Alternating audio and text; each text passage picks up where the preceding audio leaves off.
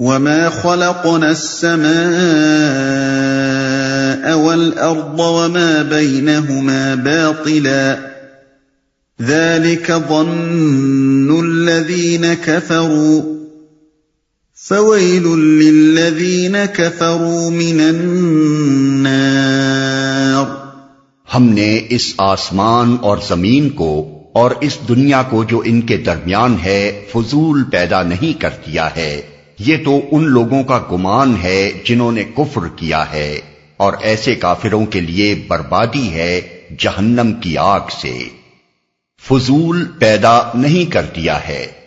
یعنی محض کھیل کے طور پر پیدا نہیں کر دیا ہے کہ اس میں کوئی حکمت نہ ہو، کوئی غرض اور مقصد نہ ہو، کوئی عدل اور انصاف نہ ہو، اور کسی اچھے یا برے فعل کا کوئی نتیجہ برآمد نہ ہو۔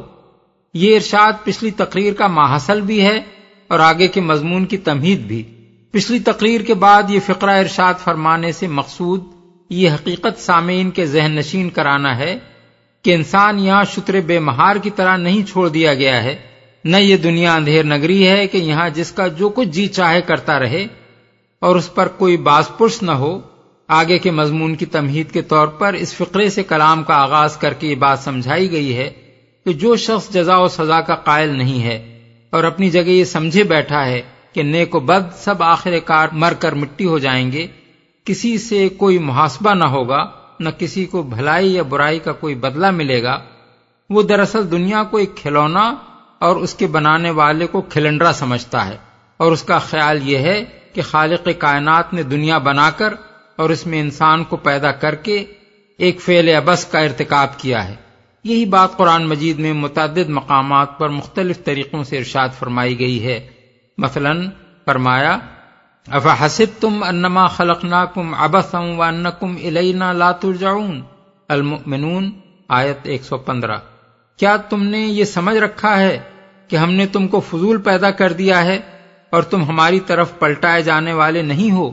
وما خلق نہ سماواتی ول اردا وما بئی نہ ہوما لائبین ماں اللہ بالحق ولاکن اکثر ہم لا یعلمون ان یوم الفصل میقات مجمعین الدخان، آیات اڑتیس تا چالیس. ہم نے آسمانوں اور زمین کو اور اس کائنات کو جو ان کے درمیان ہے، کھیل کے طور پر پیدا نہیں کیا ہے۔ ہم نے ان کو برحق پیدا کیا ہے، مگر اکثر لوگ جانتے نہیں ہیں۔ در حقیقت فیصلے کا دن ان سب کے لیے حاضری کا وقت مقرر ہے۔ ام نجعل الذين آمنوا وعملوا الصالحات كالمفسدين في الأرض ام نجعل المتقين كالفجار کیا ہم ان لوگوں کو جو ایمان لاتے اور نیک اعمال کرتے ہیں اور ان کو جو زمین میں فساد کرنے والے ہیں یکساں کر دیں؟ کیا متقیوں کو ہم فاجروں جیسا کر دیں؟ یعنی کیا تمہارے نزدیک یہ بات معقول ہے؟ کہ نیک اور بد دونوں آخر کار یکساں ہو جائیں۔ کیا یہ تصور تمہارے لیے اطمینان بخش ہے کہ کسی نیک انسان کو اس کی نیکی کا کوئی صلاح اور کسی بد آدمی کو اس کی بدی کا کوئی بدلہ نہ ملے؟ ظاہر بات ہے کہ اگر آخرت نہ ہو اور اللہ تعالی کی طرف سے کوئی محاسبہ نہ ہو اور انسانی افعال کی کوئی جزا و سزا نہ ہو، تو اس سے اللہ کی حکمت اور اس کے عدل دونوں کی نفی ہو جاتی ہے۔ اور کائنات کا پورا نظام ایک اندھا نظام بن کر رہ جاتا ہے۔ اس مفروضے پر تو دنیا میں بھلائی کے لیے کوئی محرک اور برائی سے روکنے کے لیے کوئی معنی سرے سے باقی ہی نہیں رہ جاتا۔ خدا کی خدائی اگر معذ اللہ ایسی ہی اندھیر نگری ہو، تو پھر وہ شخص بے وقوف ہے جو اس زمین پر تکلیفیں اٹھا کر خود سوال زندگی بسر کرتا ہے اور خلق خدا کی اصلاح کے لیے کام کرتا ہے۔ اور وہ شخص عقل مند ہے جو سازگار مواقع پا کر ہر طرح کی زیادتیوں سے فائدے سمیٹتا اور ہر قسم کے فسق و فجور سے لطف اندوز ہوتا ہے۔ كتاب أنزلناه إليك مبارك ليدبروا آياته وليتذكر أولو الألباب یہ ایک بڑی برکت والی کتاب ہے جو اے محمد ہم نے تمہاری طرف نازل کی ہے۔ تاکہ یہ لوگ اس کی آیات پر غور کریں اور عقل و فکر رکھنے والے اس سے سبق لیں۔ بڑی برکت والی کتاب ہے۔ برکت کے لغوی معنی ہیں افزائش خیر و سعادت۔ قرآن مجید کو برکت والی کتاب کہنے کے معنی یہ ہیں کہ یہ انسان کے لیے نہایت مفید کتاب ہے۔ اس کی زندگی کو درست کرنے کے لیے بہترین ہدایات دیتی ہے۔ اس کی پیروی میں آدمی کا نفع ہی نفع ہے۔ نقصان کا کوئی خطرہ نہیں ہے۔ وَوَهَبْنَا لِدَاوُودَ سُلَيْمَانَ نِعْمَ الْعَبْدُ إِنَّهُ أَوَّابٌ۔ اور داؤد کو ہم نے سلیمان جیسا بیٹا عطا کیا بہترین بندہ کثرت سے اپنے رب کی طرف رجوع کرنے والا۔ إذ عرض عليه بالعشي الصافنات الجياد. فقال إني أحببت حب الخير عن ذكر ربي حتى توارت بالحجاب.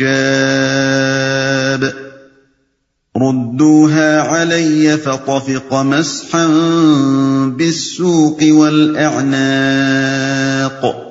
قابل ذکر ہے وہ موقع جب شام کے وقت اس کے سامنے خوب سدھے ہوئے تیز رو گھوڑے پیش کیے گئے تو اس نے کہا، میں نے اس مال کی محبت اپنے رب کی یاد کی وجہ سے اختیار کی ہے۔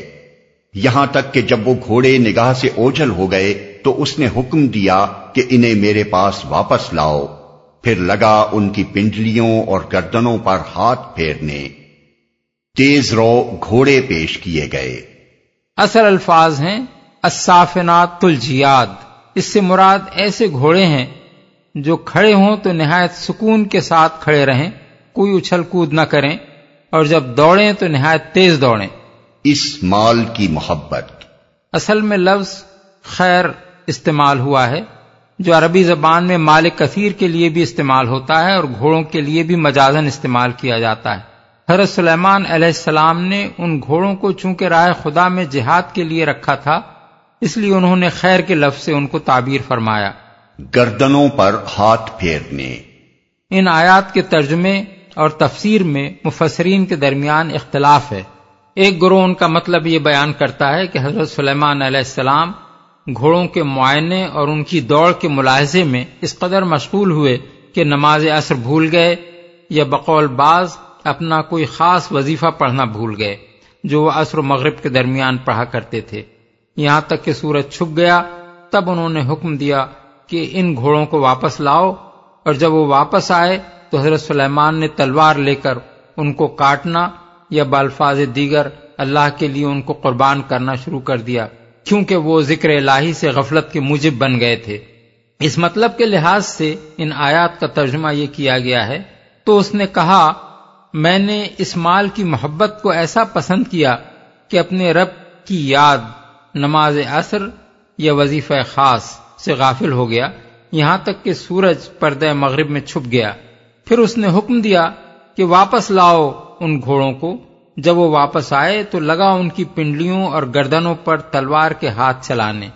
یہ تفسیر اگرچہ بعض اکابر مفسرین نے کی ہے، لیکن یہ اس وجہ سے قابل ترجیح نہیں ہے کہ اس میں مفسر کو تین باتیں اپنی طرف سے بڑھانی پڑتی ہیں، جن کا کوئی ماخذ نہیں ہے۔ اولا، وہ فرض کرتا ہے کہ حضرت سلیمان کی نماز اثر اس شغل میں چھوٹ گئی یا ان کا کوئی خاص وظیفہ چھوٹ گیا جو وہ اس وقت پڑھا کرتے تھے۔ حالانکہ قرآن کے الفاظ صرف یہ ہیں کہ انی احبب تو حب الخیر ان ذکر ربی۔ ان الفاظ کا ترجمہ یہ تو کیا جا سکتا ہے کہ میں نے اس مال کو اتنا پسند کیا کہ اپنے رب کی یاد سے غافل ہو گیا۔ لیکن ان میں نماز اثر یا کوئی خاص وظیفہ مراد لینے کے لیے کوئی قرینہ نہیں ہے۔ ثانین وہ یہ بھی فرض کرتا ہے کہ سورج چھپ گیا۔ حالانکہ وہاں سورج کا کوئی ذکر نہیں ہے، بلکہ حتیٰ توارت بالحجاب کے الفاظ پڑھ کر آدمی کا ذہن بلا تعمل الصافنات الجیات کی طرف پھرتا ہے، جن کا ذکر پچھلی آیت میں ہو چکا ہے۔ سالسن وہ یہ بھی فرض کرتا ہے کہ حضرت سلیمان نے گھوڑوں کی پنڈلیوں اور گردنوں پر خالی مسح نہیں کیا، بلکہ تلوار سے مسح کیا۔ حالانکہ قرآن میں مسحم بسیف کے الفاظ نہیں ہیں، اور کوئی قرینہ بھی ایسا موجود نہیں ہے جس کی بنا پر مسح سے مراد مسح بسیف مراد لیا جا سکے۔ ہمیں اس طریقے تفسیر سے اصولی اختلاف ہے۔ ہمارے نزدیک قرآن کے الفاظ سے زائد کوئی مطلب لینا چار ہی صورتوں میں درست ہو سکتا ہے۔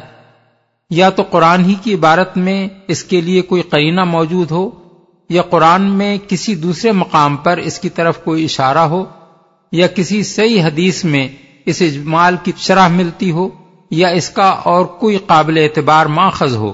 مثلا تاریخ کا معاملہ ہے تو تاریخ میں اس اجمال کی تفصیلات ملتی ہوں۔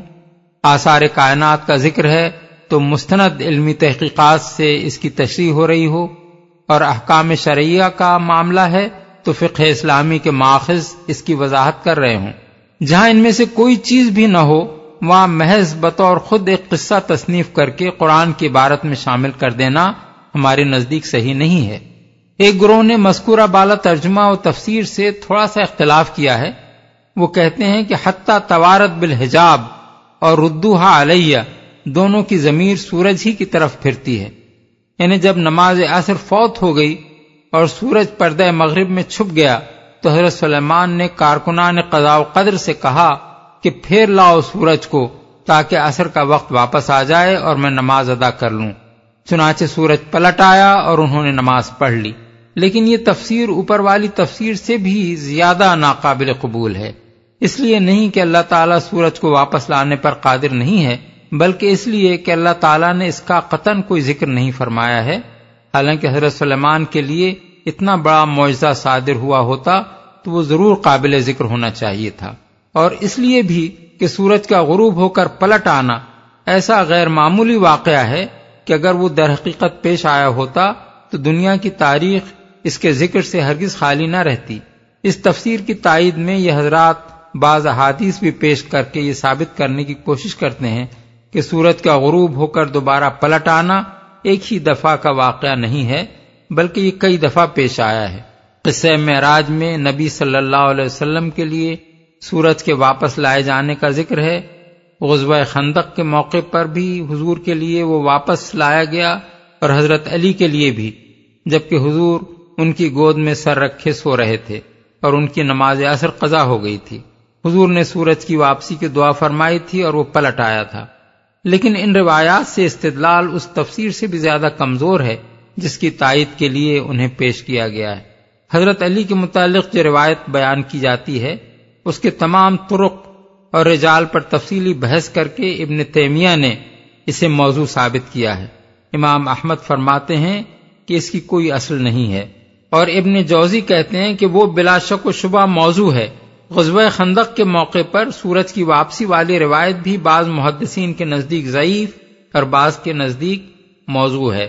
رہی قصہ معراج والی روایت تو اس کی حقیقت یہ ہے کہ جب نبی صلی اللہ علیہ وسلم کفار مکہ سے شب معراج کے حالات بیان فرما رہے تھے تو کفار نے آپ سے ثبوت طلب کیا۔ آپ نے فرمایا کہ بیت المقدس کے راستے میں فلاں مقام پر ایک قافلہ ملا تھا جس کے ساتھ فلاں واقعہ پیش آیا تھا۔ کفار نے پوچھا، وہ قافلہ کس روز مکہ پہنچے گا؟ آپ نے فرمایا، فلاں روز۔ جب وہ دن آیا، تو قریش کے لوگ دن بھر قافلے کا انتظار کرتے رہے۔ یہاں تک کہ شام ہونے کو آ گئی۔ اس موقع پر حضور نے دعا کی کہ دن اس وقت تک غروب نہ ہو، جب تک قافلہ نہ آ جائے۔ چنانچہ فی الواقع سورج ڈوبنے سے پہلے وہ پہنچ گیا۔ اس واقعے کو بعض راویوں نے اس طرح بیان کیا ہے کہ اس روز دن میں ایک گھنٹے کا اضافہ کر دیا گیا اور سورج اتنی دیر تک کھڑا رہا۔ سوال یہ ہے کہ اس قسم کی روایات کیا اتنے بڑے غیر معمولی واقعے کے ثبوت میں کافی شہادت ہیں؟ جیسا کہ ہم پہلے کہہ چکے ہیں، سورج کا پلٹ آنا یا گھنٹہ بھر رکا رہنا کوئی معمولی واقعہ تو نہیں ہے۔ ایسا واقعہ اگر فی الواقع پیش آ گیا ہوتا تو دنیا بھر میں اس کی دھوم مچ گئی ہوتی۔ بعض اخبار احاد تک اس کا ذکر کیسے محدود رہ سکتا تھا؟ مفسرین کا تیسرا گروہ ان آیات کا وہی مفہوم لیتا ہے جو ایک خالی ذہن آدمی اس کے الفاظ کو پڑھ کر اس سے سمجھ سکتا ہے۔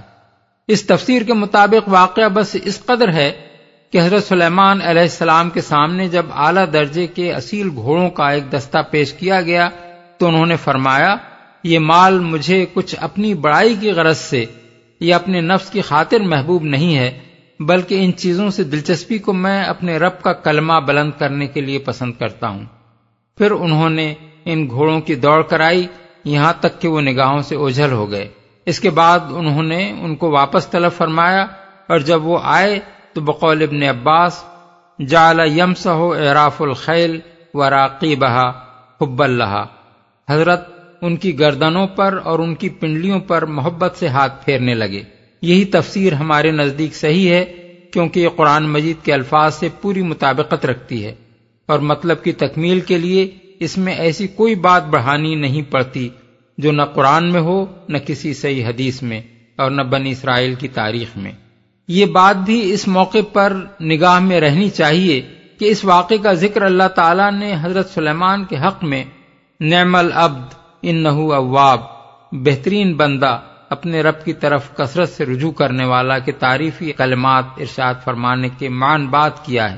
اس سے صاف معلوم ہوتا ہے کہ مقصود دراصل یہ بتانا ہے کہ دیکھو، وہ ہمارا ایسا اچھا بندہ تھا، بادشاہی کا سر و سامان اس کو دنیا کی خاطر نہیں بلکہ ہماری خاطر پسند تھا۔ اپنے شاندار رسالے کو دیکھ کر دنیا پرست فرما رواؤں کی طرح اس نے ڈینگے نہ ماری بلکہ اس وقت بھی ہم ہی اسے یاد آئے۔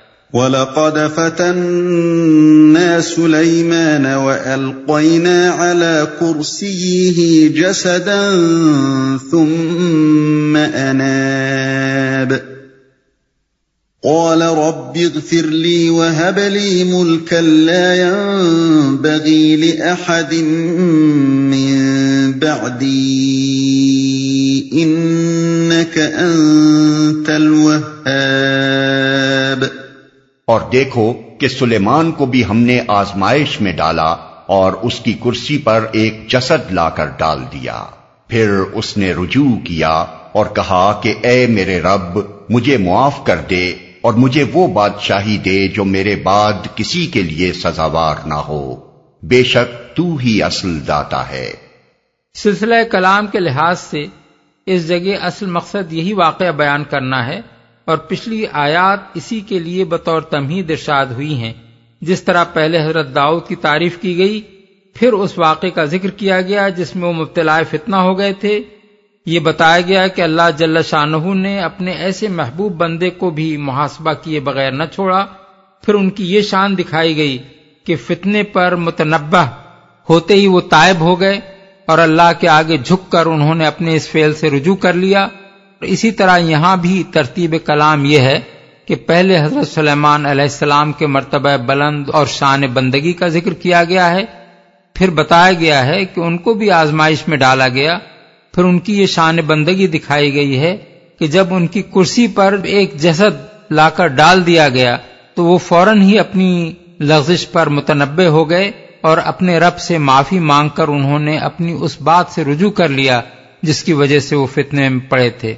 بالفاظ دیگر اللہ تعالیٰ ان دونوں قصوں سے بیک وقت دو باتیں ذہن نشین کرانا چاہتا ہے۔ ایک یہ کہ اس کے بے لاگ محاسبے سے انبیاء تک نہیں بچ سکے ہیں، تاب دیگراں رسد۔ دوسرے یہ کہ بندے کے لیے صحیح رویہ قصور کر کے اکڑنا نہیں ہے، بلکہ اس کا کام یہ ہے کہ جس وقت بھی اسے اپنی غلطی کا احساس ہو جائے، اسی وقت وہ آجزی کے ساتھ اپنے رب کے آگے جھک جائے۔ اسی رویے کا نتیجہ یہ ہے کہ اللہ تعالیٰ نے ان بزرگوں کی لغزشوں کو محض معافی نہیں کیا، بلکہ ان کو اور زیادہ الطاف و عنایات سے نوازا۔ یہاں پھر یہ سوال پیدا ہوتا ہے کہ وہ فتنہ کیا تھا جس میں حضرت سلیمان علیہ السلام پڑ گئے تھے اور ان کی کرسی پر ایک جسد لا کر ڈال دینے کا کیا مطلب ہے؟ اور اس جسد کا لا کر ڈالا جانا ان کے لیے کس نوعیت کی تنبیہ تھی جس پر انہوں نے توبہ کی؟ اس کے جواب میں مفسرین نے چار مختلف مسلک اختیار کیے ہیں۔ ایک گروہ نے ایک لمبا چوڑا افسانہ بیان کیا ہے، جس کی تفصیلات میں ان کے درمیان بہت کچھ اختلافات ہیں۔ مگر سب کا خلاصہ یہ ہے کہ حضرت سلیمان سے یا تو یہ قصور ہوا تھا کہ ان کے محل میں ایک بیگم چالیس دن تک بت پرستی کرتی رہی اور وہ اس سے بے خبر رہے، یا یہ کہ وہ چند روز تک گھر میں بیٹھے رہے اور کسی مظلوم کی داد رسی نہ کی۔ اس پر ان کو یہ سزا ملی کہ ایک شیطان کسی نہ کسی طرح ان کی وہ انگوٹھی اڑا لے گیا، جس کی بدولت وہ جن و انس اور ہواؤں پر حکومت کرتے تھے۔ انگوٹھی ہاتھ سے جاتے ہی حضرت سلیمان کا سارا اقتدار چھن گیا اور وہ چالیس دن تک در بدر کی ٹھوکریں کھاتے پھرے۔ اور اس دوران میں وہ شیطان سلیمان بنا ہوا حکمرانی کرتا رہا۔ سلیمان کی کرسی پر ایک جسد لا کر ڈال دینے سے مراد یہی شیطان ہے جو ان کی کرسی پر بیٹھ گیا تھا۔ بعض حضرات یہاں تک بھی کہہ گزرتے ہیں۔ کہ اس زمانے میں اس شیطان سے حرم سلیمانی کی خواتین تک کی عصمت محفوظ نہ رہی؟ آخر کار سلطنت کے آیان و کابر اور علماء کو اس کی کاروائیاں دیکھ کر شک ہو گیا کہ یہ سلیمان نہیں ہے۔ چنانچہ انہوں نے اس کے سامنے تورات کھولی اور وہ ڈر کر بھاگ نکلا۔ راستے میں انگوٹھی اس کے ہاتھ سے سمندر میں گر گئی، یا خود اسی نے پھینک دی اور اسے ایک مچھلی نے نگل لیا۔ پھر اتفاق سے وہ مچھلی حضرت سلیمان کو مل گئی۔ اسے پکانے کے لیے انہوں نے اس کا پیٹ جو چاک کیا، تو انگوٹھی نکل آئی اور اس کا ہاتھ آنا تھا کہ جن و ان سب سلام کرتے ہوئے ان کے سامنے حاضر ہو گئے۔ یہ پورا افسانہ اسرتا پا خرافات پر مشتمل ہے، جنہیں نو مسلم اہل کتاب نے تلمود اور دوسری اسرائیلی روایات سے عکس کر کے مسلمانوں میں پھیلا دیا تھا۔ اور حیرت ہے کہ ہمارے ہاں کے بڑے بڑے لوگوں نے ان کو قرآن کے مجملات کی تفصیلات سمجھ کر اپنی زبان سے نقل کر دیا۔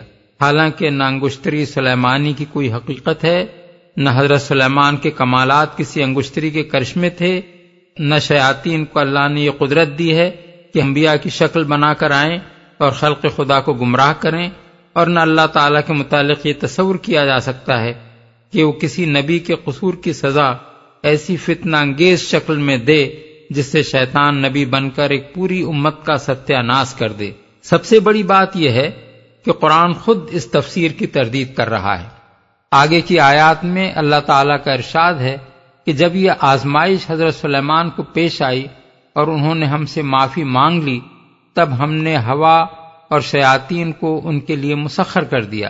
لیکن یہ تفسیر اس کے برعکس یہ بتا رہی ہے کہ شیاطین پہلے ہی انگشتری کے طفیل حضرت سلیمان کے تابع فرمان تھے۔ تعجب ہے کہ جن بزرگوں نے یہ تفسیر بیان کی ہے، انہوں نے یہ بھی نہ دیکھا کہ بات کی آیات کیا کہہ رہی ہیں۔ دوسرا گروہ کہتا ہے کہ حضرت سلیمان کے ہاں بیس سال کے بعد ایک لڑکا پیدا ہوا۔ شیاطین کو خطرہ ہوا کہ اگر سلیمان کے بعد یہ بادشاہ ہو گیا تو ہم پھر اسی غلامی میں مبتلا رہیں گے۔ اس لیے انہوں نے اسے قتل کر دینے کی ٹھانی۔ حضرت سلیمان کو اس کا علم ہو گیا اور انہوں نے اس لڑکے کو بادلوں میں چھپا دیا تاکہ وہیں اس کی پرورش ہوتی رہے۔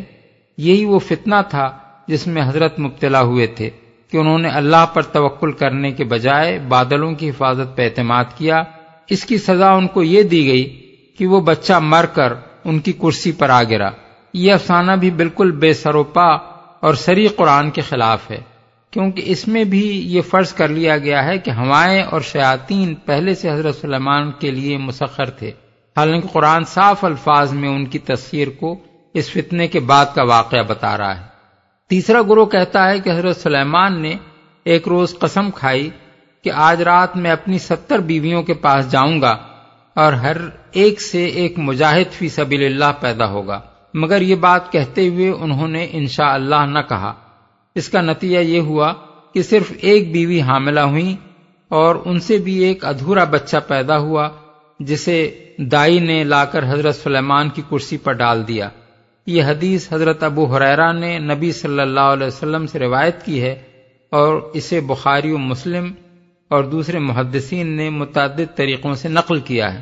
خود بخاری میں مختلف مقامات پر یہ روایت جن طریقوں سے نقل کی گئی ہے ان میں سے کسی میں بیویوں کی تعداد ساٹھ بیان کی گئی ہے، کسی میں ستر، کسی میں نوے، کسی میں ننانوے، اور کسی میں سو۔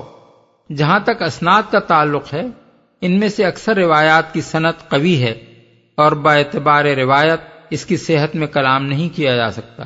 لیکن حدیث کا مضمون سریح عقل کے خلاف ہے، اور پکار پکار کر کہہ رہا ہے کہ یہ بات نبی صلی اللہ علیہ وسلم نے اس طرح ہرگز نہ فرمائی ہوگی۔ جس طرح وہ نقل ہوئی ہے۔ بلکہ آپ نے غالباً یہود کی یاوا گوئیوں کا ذکر کرتے ہوئے کسی موقع پر اسے بطور مثال بیان فرمایا ہوگا۔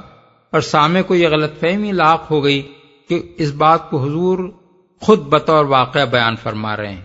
ایسی روایات کو محض صحت صنعت کے زور پر لوگوں کے حلق سے اتروانے کی کوشش کرنا دین کو مذہقہ بنانا ہے۔ ہر شخص خود حساب لگا کر دیکھ سکتا ہے کہ جاڑے کی طویل ترین رات میں بھی عشاء اور فجر کے درمیان دس گیارہ گھنٹے سے زیادہ وقت نہیں ہوتا۔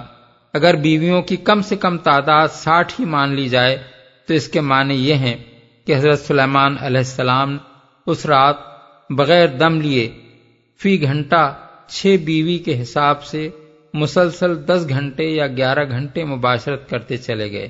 کیا یہ عملاً ممکن بھی ہے؟ اور کیا یہ توقع کی جا سکتی ہے کہ حضور نے یہ بات واقع کے طور پر بیان کی ہوگی؟ پھر حدیث میں یہ بات کہیں نہیں بیان کی گئی ہے کہ قرآن مجید میں حضرت سلیمان کی کرسی پر جس جسد کے ڈالے جانے کا ذکر آیا ہے، اس سے مراد یہی ادھورا بچہ ہے۔ اس لیے یہ دعویٰ نہیں کیا جا سکتا کہ حضور نے یہ واقعہ اس آیت کی تفسیر کے طور پر بیان فرمایا تھا۔ علاوہ بنی اس بچے کی پیدائش پر حضرت سلیمان کا استغفار کرنا تو سمجھ میں آتا ہے مگر یہ بات سمجھ میں نہیں آتی کہ انہوں نے استغفار کے ساتھ یہ دعا کیوں مانگی کہ مجھے وہ بادشاہی دے جو میرے بعد کسی کے لیے سزاوار نہ ہو۔ ایک اور تفسیر جس کو امام راضی ترجیح دیتے ہیں، یہ ہے کہ حضرت سلیمان کسی سخت مرض میں مبتلا ہو گئے تھے یا کسی خطرے کی وجہ سے اس قدر متفکر تھے کہ گھلتے گھلتے وہ بس ہڈی اور چمڑا بن کر رہ گئے تھے۔ لیکن یہ تفسیر قرآن کے الفاظ کا ساتھ نہیں دیتی۔ قرآن کے الفاظ یہ ہیں کہ ہم نے سلیمان کو آزمائش میں ڈالا اور اس کی کرسی پر ایک جسد لا کر ڈال دیا، پھر اس نے رجوع کیا۔